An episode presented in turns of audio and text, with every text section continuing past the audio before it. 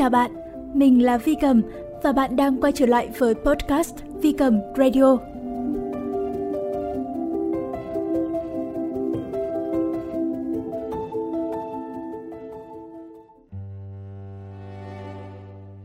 Ngày hôm nay của bạn như thế nào?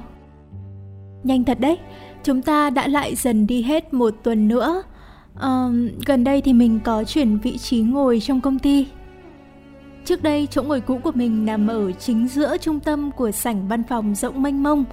Vì thế nên cả ngày không nhìn ra ngoài trời, điều hòa lúc nào cũng phả thẳng xuống người. Gần như không mấy khi để tâm về thời tiết bên ngoài hay là giờ giấc sáng tối. Hai tuần trước thì mình được chuyển sang một vị trí ngồi khác, lần này là ở gần cửa sổ.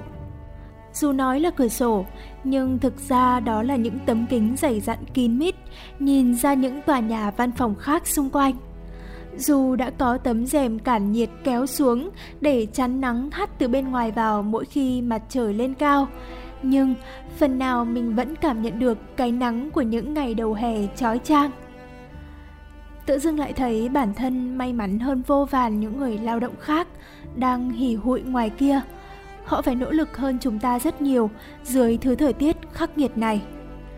Mỗi ngày đài báo nhiệt độ tăng lên đỉnh điểm, rồi tiếp tục lại là một đỉnh điểm khác. Lòng có chút xót xa.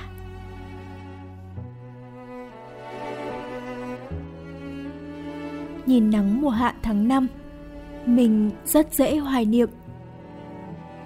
Ngày lại tan biến của em for you và nhắm mắt lại ngỡ như thấy mùa hè năm 15 tuổi.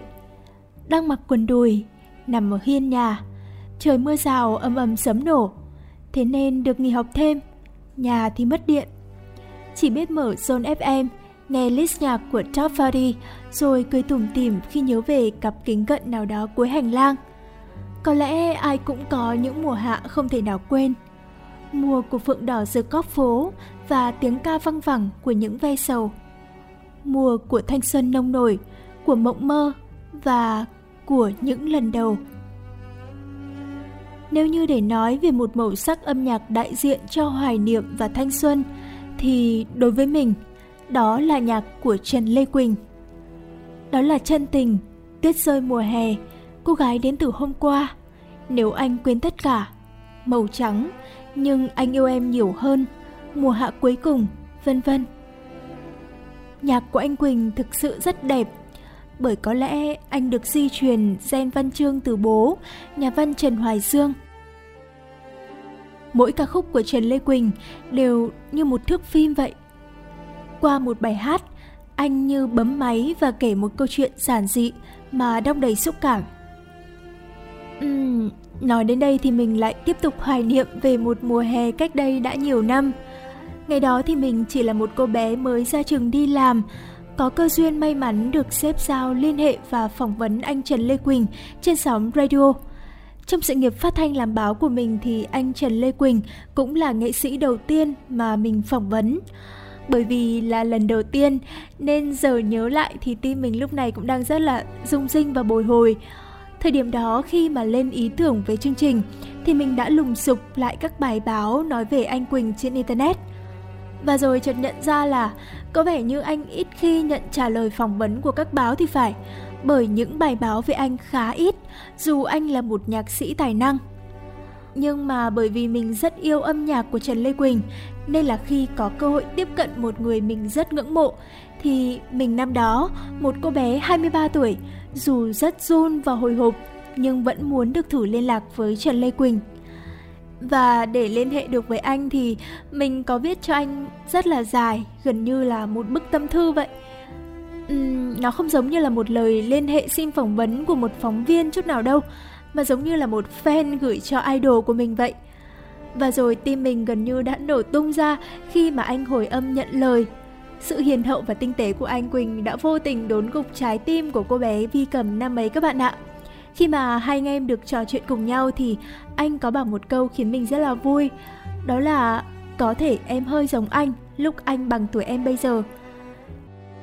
Câu chuyện âm nhạc của Trần Lê Quỳnh dường như có khả năng chạm tới và ủi an trái tim người nghe theo một cách rất riêng tư. Đó là những nỗi buồn, nhưng lại là nỗi buồn không ngột ngạt, chỉ man mác, khắc khoải và đẹp một cách khiêm nhường. Mỗi mùa hè thì mình luôn mở lại những bài hát của Trần Lê Quỳnh, rồi lại chợt giật mình nhận ra, thời gian cuốn trôi thật là vội vã. Những câu chuyện năm nào nay đã trở thành một miền ký ức miên man. Bạn có cảm thấy như thế này không? Bất cứ khi nào nghĩ về những hồi ức đều có một cảm giác vô cùng trong trẻo và bình yên đến lạ. Mình có nhớ một lá bài tarot trong bộ Art of Life, đó là lá Six of Cups, với câu trích dẫn ghi trên lá bài như thế này.